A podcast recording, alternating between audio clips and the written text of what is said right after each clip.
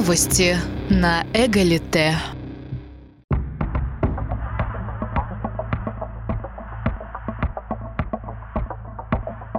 В мире, где очень многое зависит от медийной огласки и вашего товарного вида, маргинальные группы обычно примыкают к трендам, чтобы заявить, что они вообще есть. Мы не боимся потерять подписчиков и оказаться вне общего хора. Мы боимся не увидеть логику и интересы угнетателей за яркими и эмоциональными заголовками.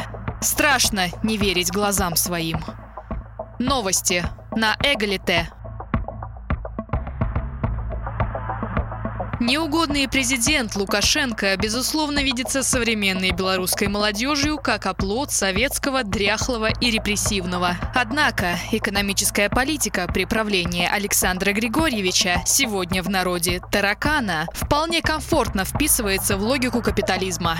Первую волну приватизации и неолиберальных реформ начала 90-х годов в независимой Белорусской Республике списали на совесть опереточных националистов из Белорусского народного фронта. Кстати, бело-красные флаги – это их символ, но это фигня, так сказать, отсутствующее означаемое. Хотя программа перехода к рыночной экономике была одобрена еще в 1990 году, формально еще при власти КПСС. За 93 и 94 годы инфляция составила 2000%. Попытка регулировать цены привела к вывозу товаров за пределы республики. Выпуск промышленной продукции в Беларуси сократился более чем на 40%. Примерно на 35% снизился ВВП. Товарооборот упал почти на 47%. И это все при повсеместном разгуле всяческой торговли.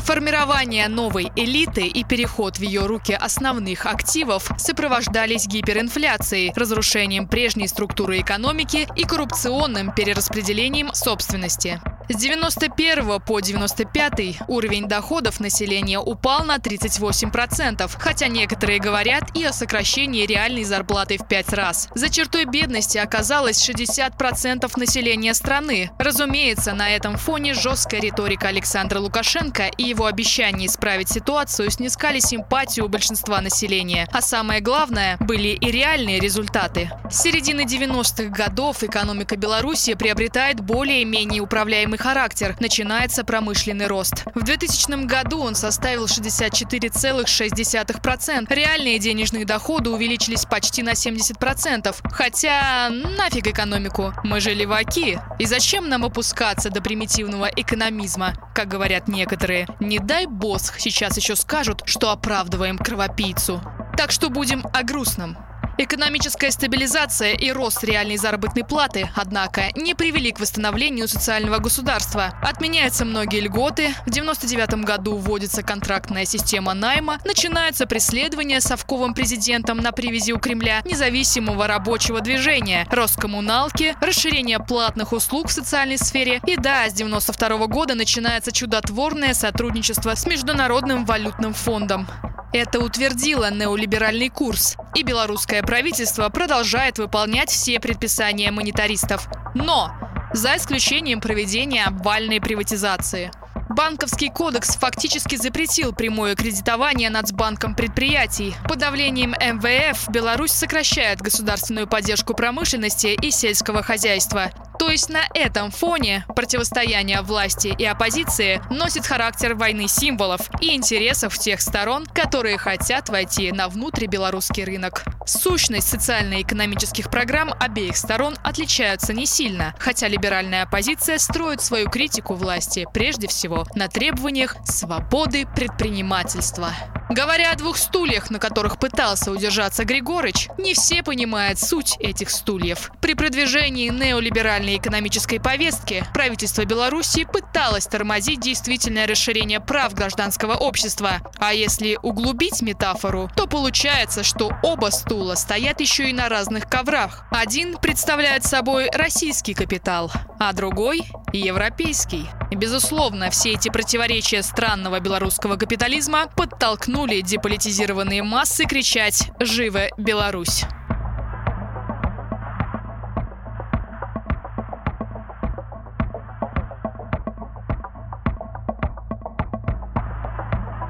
Не политики, но символы. Нет, мы не будем рассматривать, как формируется оппозиционный штаб, сильный своей слабости Светланы Тихановской. Не будем намекать на то, что уставший от несменяемого на протяжении 26 лет диктатора батьки, народ Беларуси голосовал за прекрасную оппозиционную коалицию, сформированную из жен конкурентов Лукашенко на этих выборах. Мы даже не будем говорить об одном бедном свежем лице Виктора Бабарыка, который до мая месяца этого года 25 лет спокойно возглавлял Белгазпромбанк, дочку «Газпрома». А поговорим о тех символах протеста, которые, кроме страдающей Тихановской, цитата, «за неимением других стихийно подхватили народные массы и наполняют их новым смыслом». Таким ли уж новым? Сейчас разберемся. Сверкающие белые полотна с ярко-красной полосой кажутся сегодня единственными знаменами несогласных с результатами выборов. На широкое использование именно этих флагов закрывают глаза члены молодых российских левых организаций, с точки зрения которых поддерживать восставший братский народ – священный долг любого здравомыслящего человека.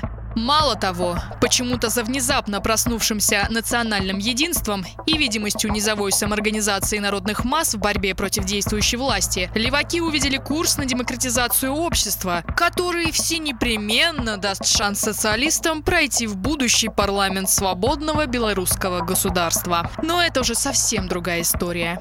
А это история про партию, которая в открытую себя еще не показала. Что такое БНФ? Это правоцентристская белорусская партия, созданная в далеком 1993 году под названием «Белорусский народный фронт». Партия была основана на общественном движении «Белорусский народный фронт Возрождения», которое было основано в 1988-м и выступало за независимость Белоруссии, демократизацию власти, возрождение белорусского языка и культуры. Лидером партии и движения был Зенон Позняк, который в 1996 году получил политическое убежище в США. Сегодня партия Белорусского народного фронта официально стоит на консервативно-либеральных позициях, указывая, что в основе ее идеологии лежат традиционные консервативные ценности, белорусские культурные традиции, мораль как основа политики, свобода и человеческое достоинство, частная собственность, которая должна являться абсолютной ценностью, справедливость и белорусская национал-демократическая ориентация. Партия выступает, в частности, за лишение русского языка статуса второго государственного языка Беларуси, за сотрудничество с властями в теоретическом и идеологическом оформлении концепции тысячелетней белорусской государственности, за введение цензуры и запрета на трансляцию российских телеканалов. В 1991-м члены БНФ, тогда еще движения, добились официального запрета Компартии и комсомола. Сегодня наследницей партии стало новое политическое образование – консервативно-христианская партия, то есть БНФ. Лидер партии все тот же – Зенон Позняк. Партия выступает за расширение сферы применения белорусского языка, за развитие национальной культуры, за возвращение в качестве государственной символики бело-красно-белого флага и герба «Погоня». Согласно программному документу партии, ссылку на который Эгалите обязательно опубликуют для более подробного ознакомления невидящими единомышленниками, сейчас партия действует как организация белорусского освободительного движения в условиях диктатуры и российской экспансии, борется с промосковским оккупационным антибелорусским режимом. Партии продвигается идея Балтийско-Черноморского Содружества Белоруссии, Литвы и Украины. Одной из задач внешней политики также ставится борьба за соблюдение культурных прав белорусского этнического меньшинства за границей. Помимо вышеперечисленного, партия выступает за незамедлительное вступление Беларуси в ВТО. В июне 2020 года лидер партии Зенон Позняк призвал граждан бойкотировать, по его мнению, фальшивое голосование. По мнению Позняка, лишь Светлана Тихановская собрала настоящие подписи потенциальных избирателей, и она единственная является законным победителем выборов. Ах, и да, совсем забыли. Полюбившийся лозунг «Жыве Беларусь» является девизом этой сказочной партии.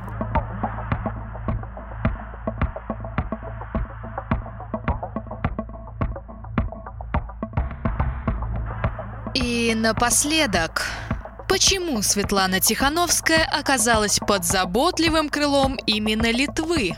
Литва уже давно стала для большинства белорусов недалекой и загадочной заграницей, но близким и почти родным домом. В сфере интересов простых граждан – туризм, шопинг и досуг – Однако у представителей бизнеса свои критерии для сближения. И время показывает, что теперь Минск и Вильнюс объединяет уже не только заверение в готовности сотрудничать, но и совместные проекты и совместные капиталы. По данным посольства Беларуси в Литве, в республике работает более 500 компаний с литовским капиталом. В среднем в год инвестиции Литвы в белорусский бизнес оцениваются в 230-250 миллионов долларов. Белорусские в Литву на порядок скромнее. Помимо совместных с Беларусью проектов в сфере машиностроения и энергетики, Литва и Польша сегодня активно пытаются противостоять строительству Северного потока-2. Ранее, в апреле этого года, Литва высказала готовность обсуждать участие России в поставках газа по своповой схеме в Беларуси по строящемуся газопроводу в направлении Польши. Литва открыта для сотрудничества, и если Беларусь окажет помощь в диверсификации энергоресурсов, нефтяных или газовых, мы готовы начать переговоры, если увидим заинтересованность со стороны Беларуси, заявил министр энергетики Литвы Жигимантас Вайчунас.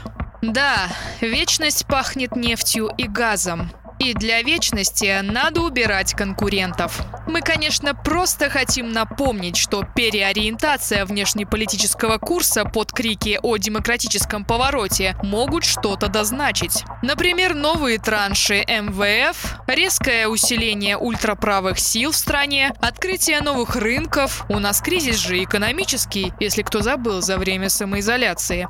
И знаете, для того, чтобы понять, куда приведет такая низовая самоорганизация, не обязательно видеть на фото и видео в анонимных телеграм-каналах флаги Евросоюза, как в Украине, например. Можно не заметить свои, родные, национальные.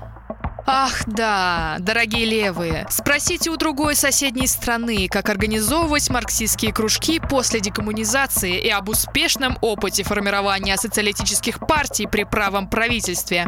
Хотя нет, не стоит. Судя по всему, освоение революционной теории не помогает видеть очевидное.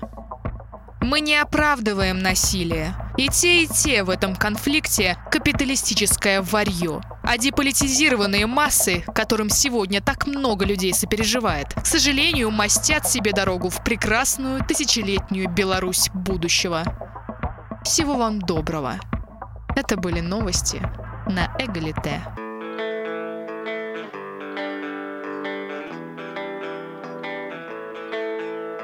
Это моя земля, ты моих батьков. Это моя земля, уже спокон веков. Ворог больше николи не трапится на порог. Это моя земля, вырашил так Бог. Живе Беларусь, у моим вялизным сердце. Живе Беларусь, ёй николи не поверьте. Живе Беларусь, ёй жадаем лепша.